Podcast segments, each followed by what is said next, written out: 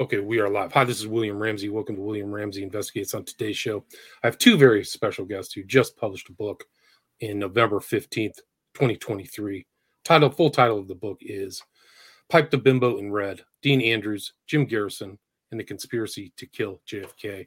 And the authors are Donald Jeffries and William Matson Law. If you listen to my show, I've been on like I think Don and I have this will be our fourth show. We've been on other shows together but we did a show on his excellent book, Masking the Truth How COVID 19 Destroyed Civil Liberties and Shut Down the World.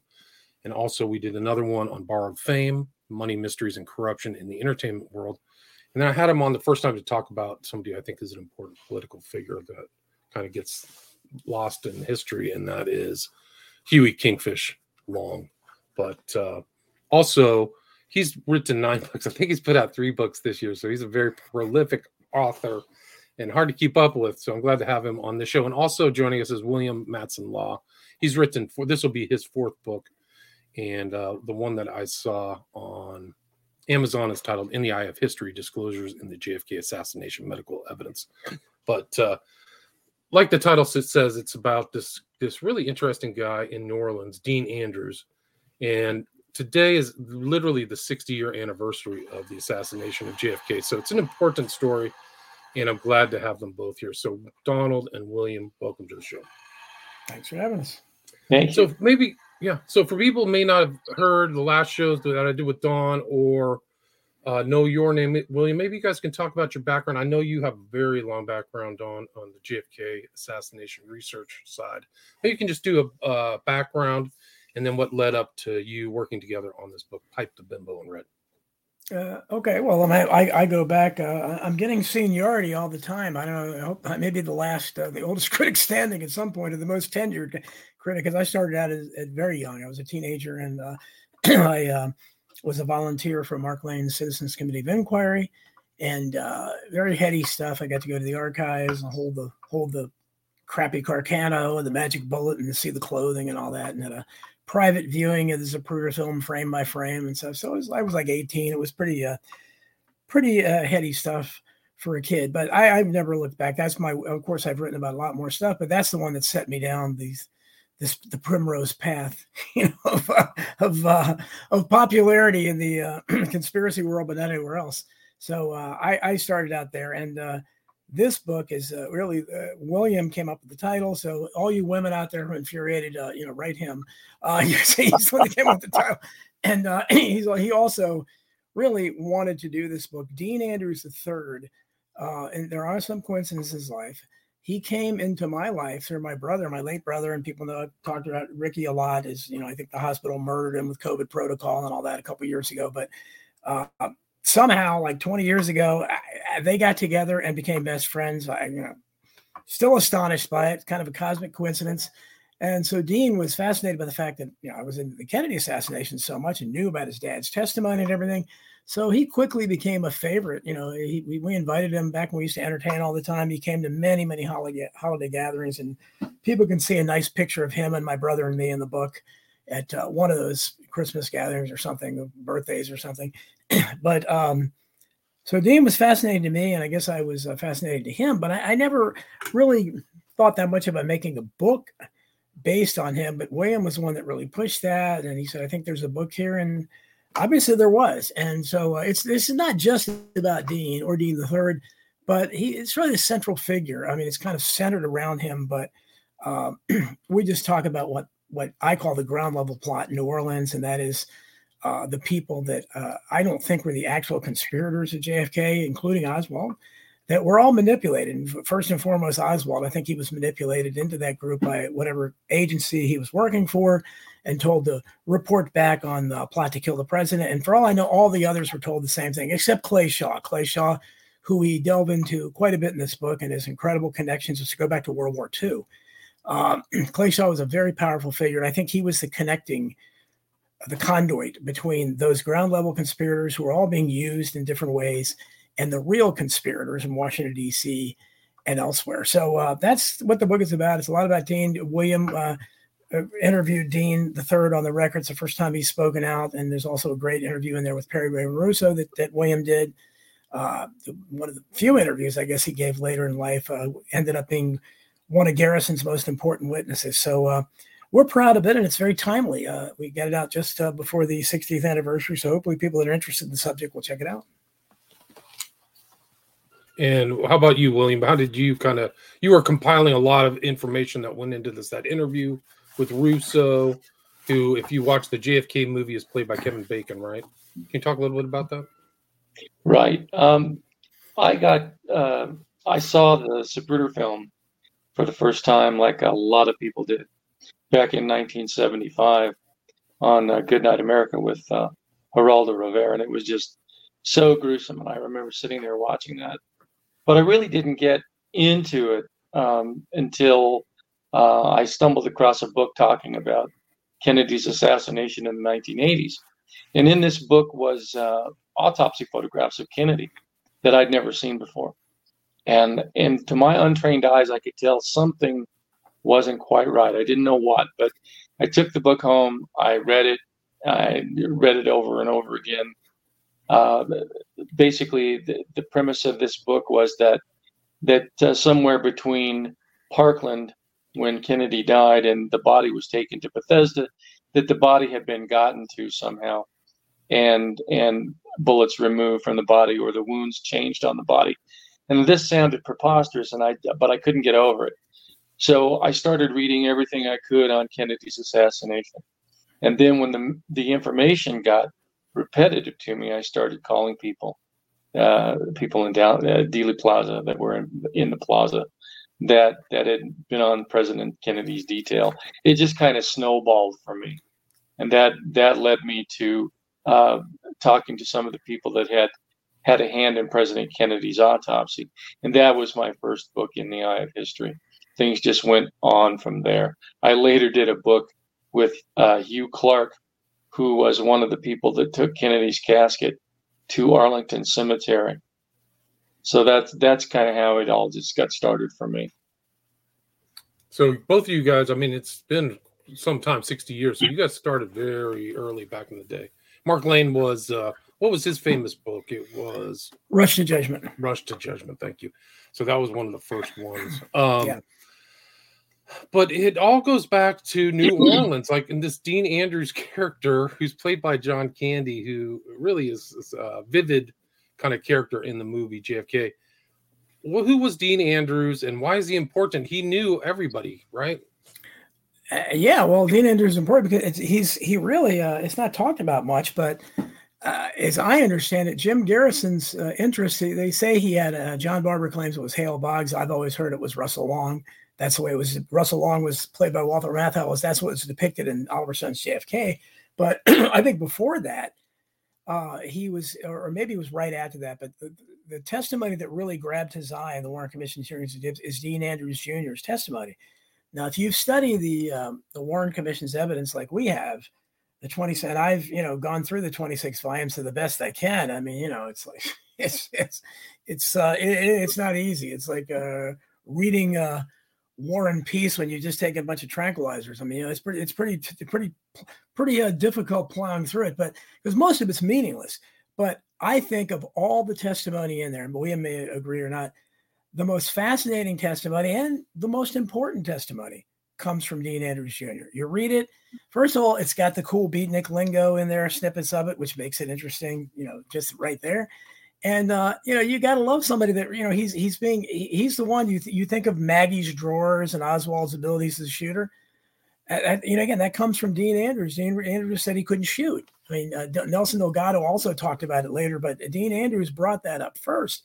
And he said at the end he said, There are three people I'm going to find the Mexican, we're not sure who that means, um, uh, Clay Bertrand, and the real person that shot uh, the president. So I mean, he's throwing that out there. You, and like you can hear the Warren Commission counsel say, What? You, are you insinuating it wasn't Oswald? And he's I know damn, you know, I know full good and well it wasn't Oswald.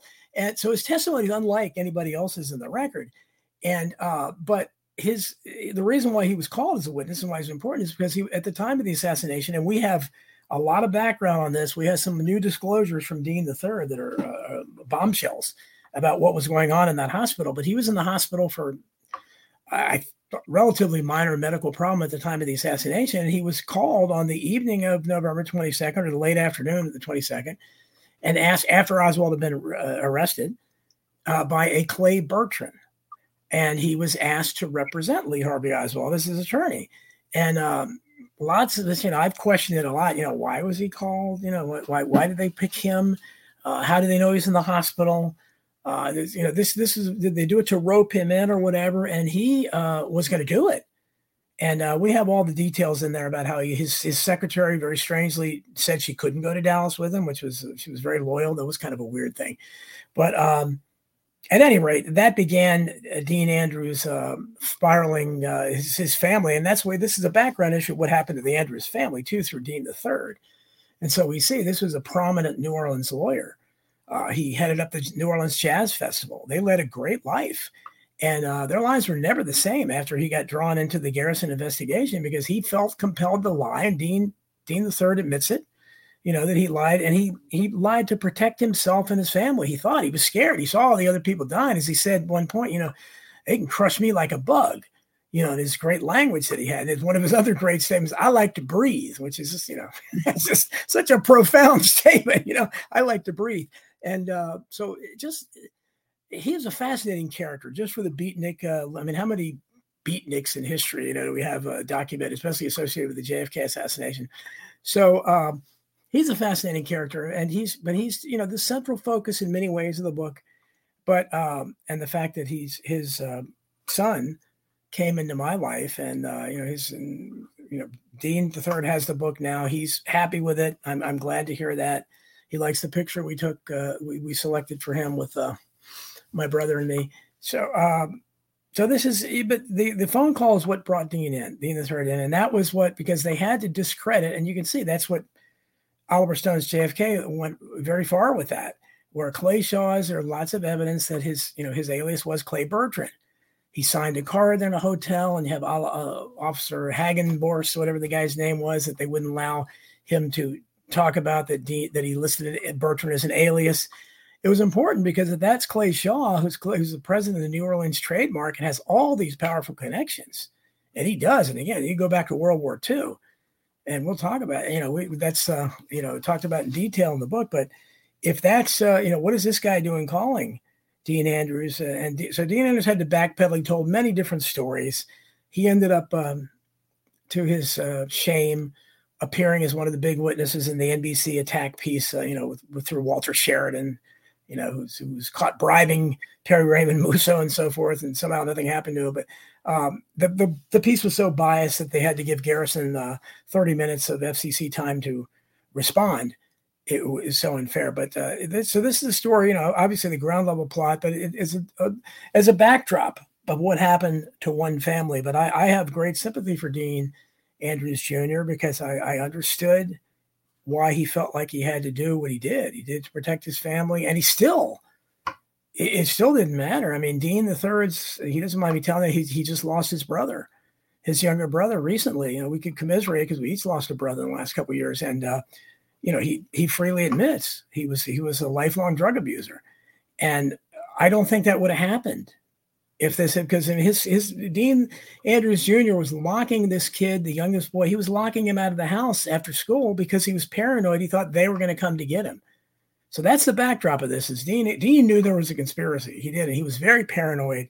He thought they were going to get him, and his family, you know, obviously suffered as a result. They went from being a you know kind of one of the upper crust families, or certainly an upper class family in New Orleans, a very prominent lawyer, to to uh, to that, where they all had uh, different issues and typical dysfunction and everything. But uh, it's a fascinating story. And the New Orleans, I, that's why we talked about Harold Weisberg a lot because he's the one really who started the ball rolling in New Orleans with Oswald New Orleans, which is an underappreciated book. And uh, so we quoted a lot from his research in the book.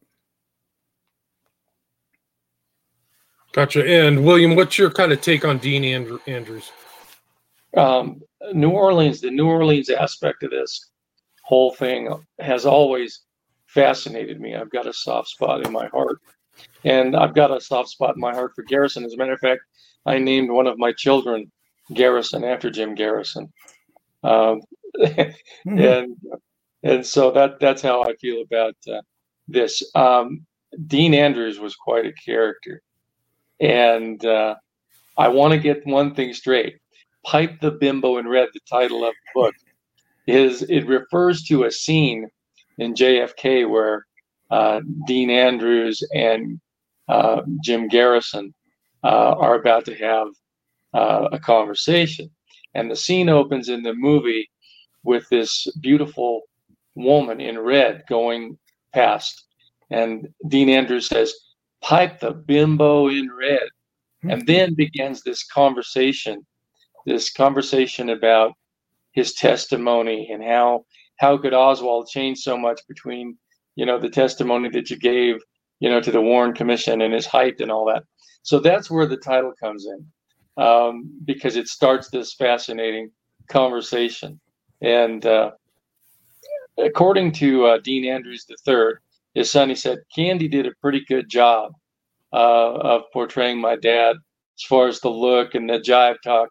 He got all that right. Uh, Dean Andrews really fascinates me and, and the language he used. And he had this persona of uh, when he was in public uh, Dean said that uh, when he was in court, he could make all the judges laugh.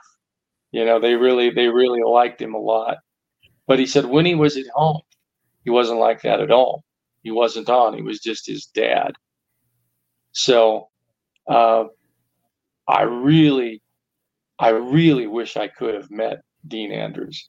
He was quite a character. Although uh, I did get to talk to, you know, Dean Andrews III, and uh, I really connected with him. The, the backdrop of this book is that it really ruined their lives. It it ruined Dean Andrews' life. It it did something to his son. It did yeah. something to all the family family members. Anybody that was connected to this case in New Orleans, uh, it changed. And Garrison too, right? Garrison's life and his family. It, it, it changed the them all. It damaged them all. It put them under the microscope.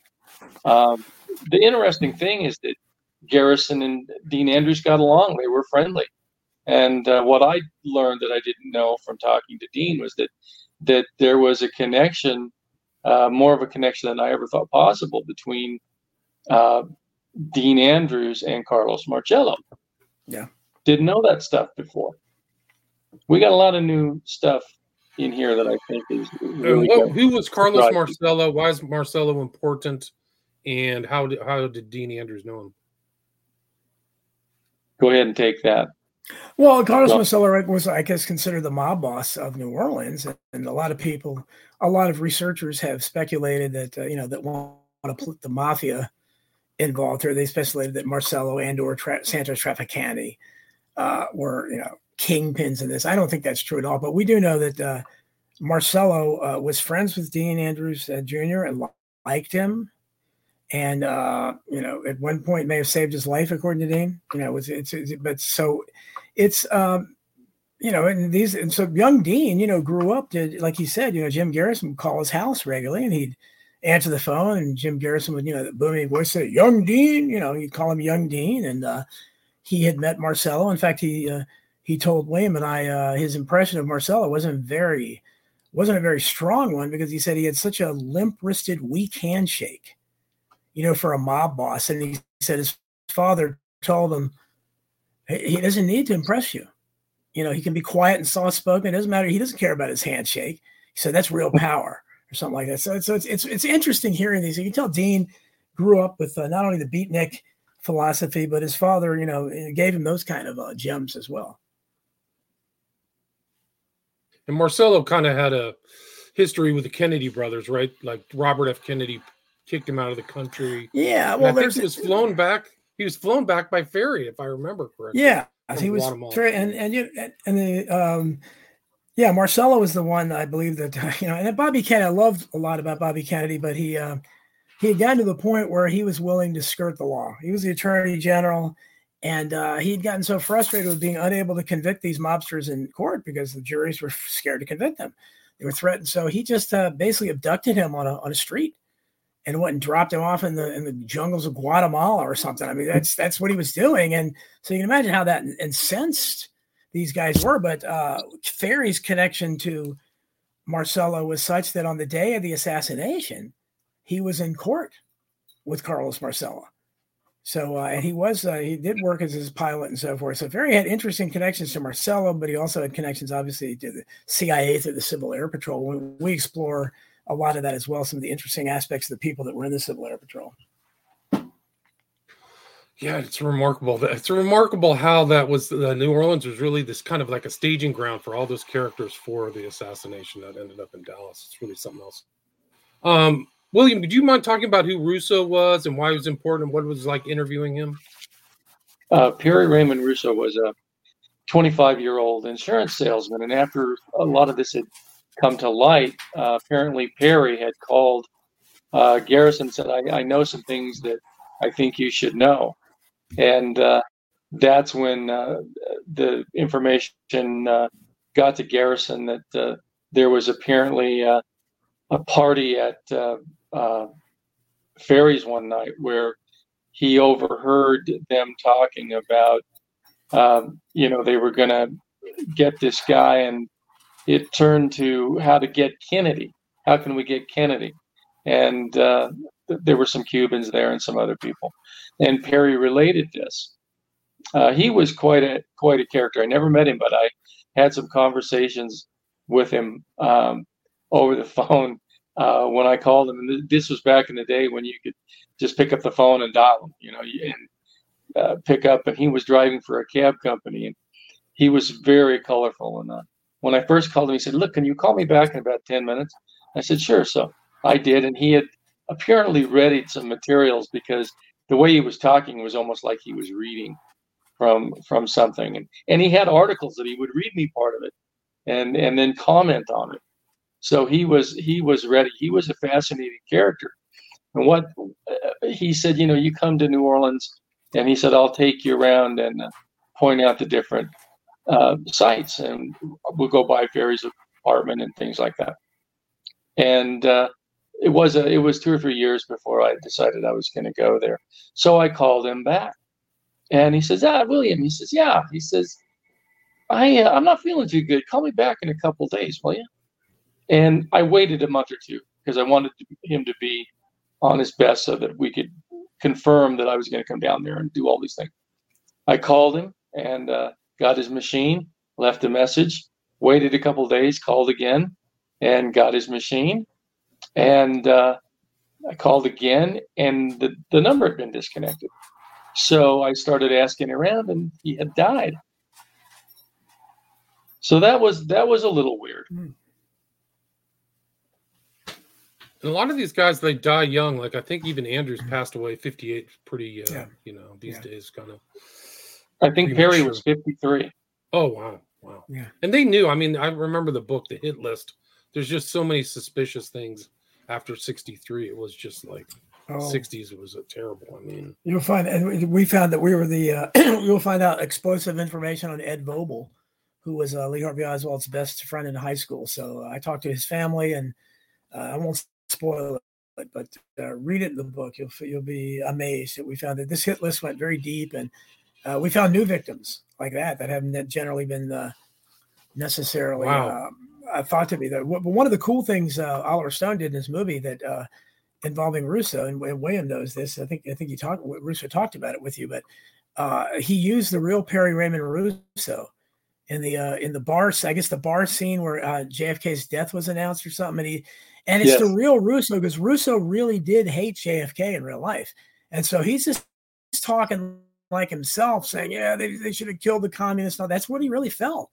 And yeah, so uh, it was it was interesting that, that he that he that he said you know, just like uh, you know Oliver Stone also I thought was really cool. He cast Jim Garrison, an aging, almost dead Jim Garrison, as Earl Warren in the film. So I, I think those are really cool casting choices he made. There was also Willem Oltmans was in there too. At least he was in the takeouts, and he was uh, he was kind of a investigator from Europe. I've yeah, yeah. What did I think he? I don't. What did he play? I'm not sure what he played. You're right. I, did I think he played de and he knew. I mean, his relationship.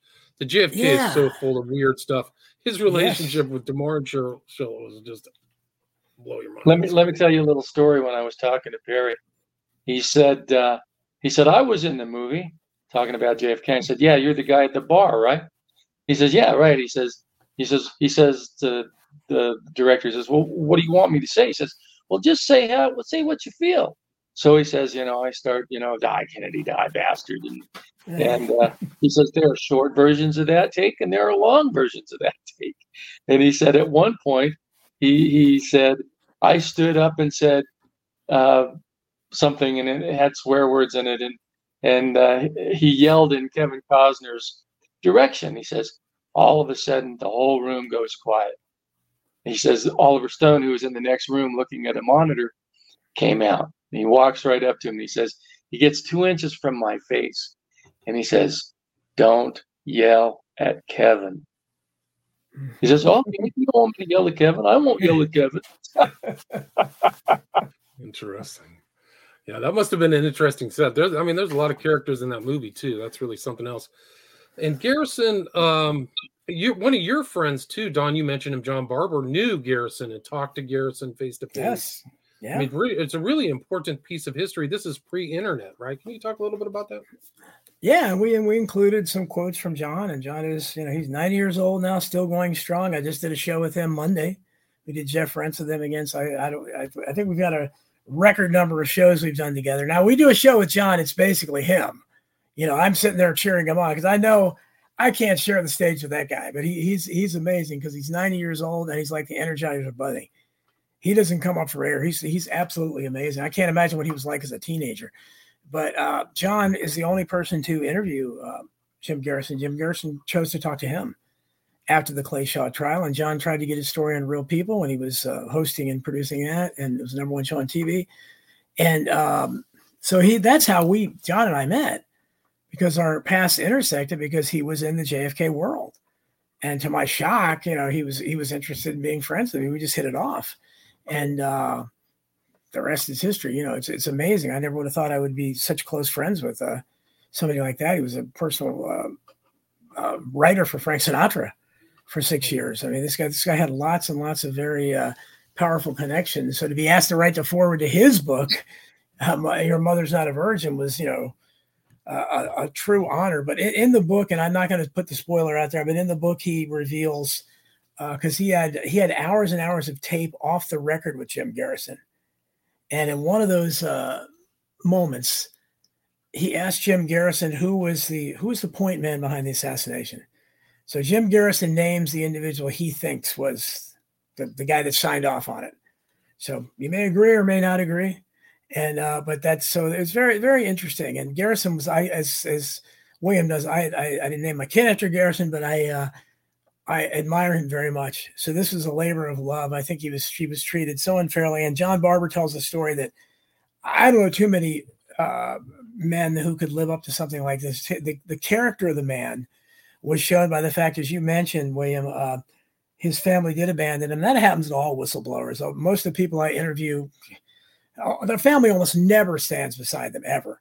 And uh, but and, and so he, he, was no exception. So you can say, you know, the, the great movie when he's telling uh, uh, Sissy Spacek as Spacek as his wife, you know, damn Liz, I can't fight the whole world and you too. That's what he was doing, and it ended up that she decided to go with the whole world because she left him, and um, so she left him in his hour of need. He had a right to be bitter at her, and she remarried, and the guy ran through all her money supposedly, and but on his deathbed, Jim Garrison summoned her to his deathbed in the hospital, and he signed over his very uh, lucrative pension as a judge to her and, and and, you know obviously John Barr was impressed by that. I I I don't know if I've ever heard of such a magnanimous gesture before. I mean, you're you're uh, I don't know, Wayne, would you do that for one of your ex-wives? I don't know. I mean, I, I have no ex-wives to do that to, but that's most people wouldn't. I mean, that's just you know, you think about that. That's uh, just an, an astonishing gesture, and it shows what a character he had uh, to do something like that. So uh, I, I I don't have much tolerance for people that try to badmouth him and everything. I think he was he was up against uh, a media campaign the likes of which you know no, no one no one had seen up until that point. I mean, they just were attacked. He was being attacked, and he still is. If you still hear his name, you still hear disinfo talked about him. Oh, he was soft on the mob. You know, he liked he liked Carlos Marcello. He didn't go. He was taking money from gambling rooms, all kinds of stuff. They really went yeah, after him. Yeah, yeah, multi, yeah. you yeah. know, character destruction. It's a shame. He's really an American hero because he really was doing all the original work. Like, was it Trail of the Assassins? Yeah, like he really laid the groundwork, I think, and a lot of people worked with him too Why you talk about Weisberg? Forgot the comedian who worked with him. A lot of people. Mort Sahl. Mort Sahl. Mort Sahl. Thanks. Yeah, I Yeah, did a show yeah. on Mort Sahl. So there was he was kind of like the spearhead in some ways of the people who know the the Oswald did it stories. Uh, Yeah, and that's so- why when when, when Weisberg, uh, we I talk in the book, you know, we, we talk in the book about uh, Weisberg getting uh, very bitter as he you know, he turned on Garrison, and I think he was uh, because he did do a lot of research for Garrison, but he was so mad that Oliver Stone, I think he was just jealous that Oliver Stone decided to make um, Garrison his protagonist in the film, and it was a logical choice. I think Weisberg thought he should have been, and uh, Oh, wow. very bitter. And he he ended up leaking. Uh, an advanced copy of JFK to Book World and um, George Lardner Jr., who was a premier Mockingbird media member. I mean, this guy had been promoting disinfo for decades in the Post, and Weisberg should have despised that guy, but he was mysteriously friends with him. And uh, so I don't know. Weisberg's a hero of mine too, but he did some some very strange things, and I think he was really uh, unfair to Garrison. Yeah, Garrison had to endure that as well, not just the character assassination, but a lot of like betrayals and a lot of interpersonal things going through this this process that uh, you know would would be a dis- I think he probably was disappointed. Didn't he lose employees and people screaming at him, you know, all that stuff. I think it's yeah, he, yeah, he, he, was infiltrated. We we go into that book a lot. He had he had two or three people that were uh, that were obviously paid uh, CIA or somebody that infiltrated, stole his files, and so when he came to trial, like he had, and he was he was incredibly naive and trusting, and he ended up uh, there was a guy, and they they uh, Stone shows a little bit of it in his film, but there was a uh, man that told this impressive story about meeting Ferrie and Shaw and everything, and uh, they got him on the stand. It turns out he's you know he's he talked about uh, when when his daughter went away and came back that she was replaced with a du- duplicate and things. So instant discredit and, and this and you can see in the film that's one of that's one of Boxley's witnesses. So that that was you know that was a witness of one of the one of the infiltrators that suggested these kind of cranks to make him look bad. So they were they were trying to when they weren't murdering people. David Ferrie, you know, murdered uh, you know, with two uh, with two type suicide notes. And the same day, Eladio Del Valle, connected to a lot of these things, found with a hatchet in his head, and I think shot two in Miami. So uh, they were they had lots of witnesses that were scared, Julia Ann Mercer and lots more that would not come because they saw the witnesses that were dying, and they did not want to come. There, Roger Craig, who ended up dying, Richard Randolph Carr, that were threatened, shot, uh, you know, before Craig was later killed. But uh, so you can understand why a lot of these witnesses were were, were scared to testify. So and the fact that the Garrison was up against the governors of several states who weren't extraditing witnesses, unheard of in those days. D- DAs, you know, uh, cooperate between states. That's uh, governors cooperate with DAs of other states is unheard of, especially the investigation of the president of the United States. But, but two of those governors, interestingly enough, were Governor Ronald Reagan of California and Governor John Connolly of Texas, who of course was shot. And you think he'd want to get to the truth of it, but they they were two of those who protected witnesses. So Garrison couldn't get some of the most important witnesses. So he was left with Perry Raymond Russo and to try the best to make make the best case he could against Clay Shaw. Yeah, amazing. And also, like, uh, there's the Fletcher Prouty characters in JFK, but you also have a letter that I've never seen between him and Oliver Stone. Can you talk a little bit about that? Yeah, that's a fascinating because it goes over. Um, it's his. He talks about like um, uh, things that are not talked about generally in terms of uh, munitions and things coming out of the Pentagon and weapon systems. Uh, I think it's very. Uh, readers can read it. I mean, it's kind of hard to uh, to summarize, but uh, he's giving more of his inside background and much more than Stone could show in the movie. Because in, in the movie, Prouty was basically his char- character based on him was Mr. X, played by Donald Sutherland, and he gives a little of that. So some of the if you read that letter, you'll recognize some of the stuff, but it goes into much more detail. And uh, Prouty was, and of course, Prouty's a victim of you know I. The critical community has been taken over by what I'll call neocons, who are not, I don't think they're out for the truth and they don't really believe that there was a conspiracy. Or I don't know what they're working for, but uh, one of the attacks recently in the last year, uh, some of them went and started trying to ridicule and attack Fletcher Prouty. And they this is what they typically do. They will go after somebody who's a, a pro conspiracy or on the conspiracy side, and they try to discredit. And I've I've argued with them many times. I say, you know, you're what do you think is the evidence that there was a conspiracy? Because they, they try to, you know, diminish any evidence for it. So, so what what is your evidence for it? You know, and they, they don't even have an answer. But uh, I think Prouty was a, a great guy. Although I will tell you, I interviewed Barbara Honegger, who wrote October Surprise on my show a few months back. And uh, I don't remember the exact details. People can probably find it in the archives at AmericaUnplugged.com. Fascinating interview. And uh, she, at one point, she was summoned to meet Fletcher Prouty years ago. And I, the way she described it, he was trying to recruit her into some kind of secret organization. I don't, but she still liked him. You, you have to watch it. It's fascinating. I'd never heard anything like it before, but uh, certainly uh, a, a, very interesting guy. And uh, he uh, he's the one that really shed more light on the Secret Service, their failure to uh, do their job when he was talking about all the precautions that weren't taken and so forth. And I've I've written a, a lot about that. And then, uh, so yeah, there's a lot of new information in this book. And where's the best place for people to find Pipe the Bimbo in Red? Uh, well, anywhere. I mean, there's, you know, it's on Amazon, Barnes and Noble. I, I don't know about William, but I always tell people to, except for my book, uh, Masking the Truth, where I wanted people to buy from the publisher because I would get a lot more per book from that. But typically, we get so little that, you know, I just tell people get the best deal you can. You know, it's not going to make much difference to, to the author. so I would just I would just tell them. I mean, I, am not a huge supporter of Amazon, but Amazon is important to writers because um, ratings. That's the only place where it's books are rated usually, and also the reviews. You know, people look at the number of stars, and uh, we had a nasty one star review, which by the way has been is down that way. It's not there anymore. Uh, if you oh, notice good. it or not, it, it, the one star. Yeah, I don't know what happened, but uh, so we have a five star review uh, from Sam Tripoli, by the way, big big comedian. Oh, nice. Uh, I've been on a show before, and uh, so um, people can uh, rate it there, please, uh, at Amazon if you can. The more the more ratings, the better. The numbers matter there. Cool. That's that's cool. Sam Tripoli's got a very influential show. There's one more question I wanted to ask you. Something that I wasn't aware of was the church committee had a 150 page document on Oswald. Can one of you summarize that or kind of talk a little bit about that? I wasn't aware of that document existed. William, do you know any of that? I, I don't. Oh, okay. I, well, I, I, well, I talk about I talk a little. I don't know if it's that document, but I do talk a little bit about uh, um, the uh, the church committee in the book, and I think I think we do go over some. Do- I don't know if it's that document or not, but I you know there's so much material in there. But uh, they they did a lot of.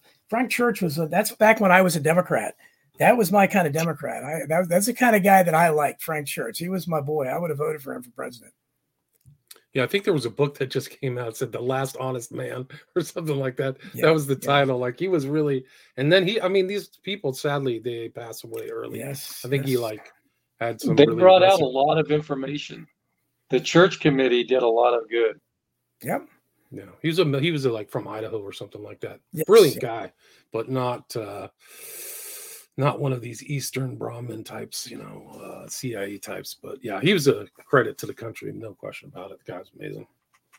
Um, it's really great to talk with you. Thanks so much for publishing this book. It's perfect timing, a lot of new information. And where can people uh, see your find your other books and other material? Material. Well, I, I do it. Dawn Lambert, whose name I recognize over here in the chat, she's saying that she uh, remembers oh there you go remembers me from facebook. I think we're hopefully you're still my friend on facebook. I didn't get rid of you. Only real and friendly peeps i ever friended. Are you still that way? Well i don't know. I'm just as real or unreal as i've ever been i guess. Uh, i'm still pretty friendly i think. I'm trying to be. But uh, yeah my, my books are uh, you can my website is donaldjeffries.media and uh, people can support me by going to substack donaldjeffries.substack.com it's the only place I'm not being shadow banned, and the it's it's the, the Substack is I protest just like my weekly live streaming show on these same fun channels so through StreamYard and Rokfin and so forth, YouTube. And you're on Free World too, right? Free World FM.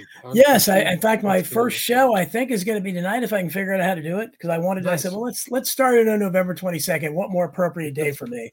Perfect. So uh, I'll be. Uh, I think that'll be my fifth or sixth show by then. So hopefully I, I still have a voice. cool. I, I've, I've, used the software to use Free World. It seems to function very easy for me. So uh, hopefully it'll be the same for you. And you, William, where can people find your books or reach out to you uh, online? You can uh, get them through Trine Day Publishing. You can get them at all the bookstores, better bookstores everywhere, Amazon. And do you have social media? People can find you on Twitter or something like that. I know Uh, you can- Twitter. People can You can find me on Facebook. Facebook under William Matson Law, right? Full name. Yes.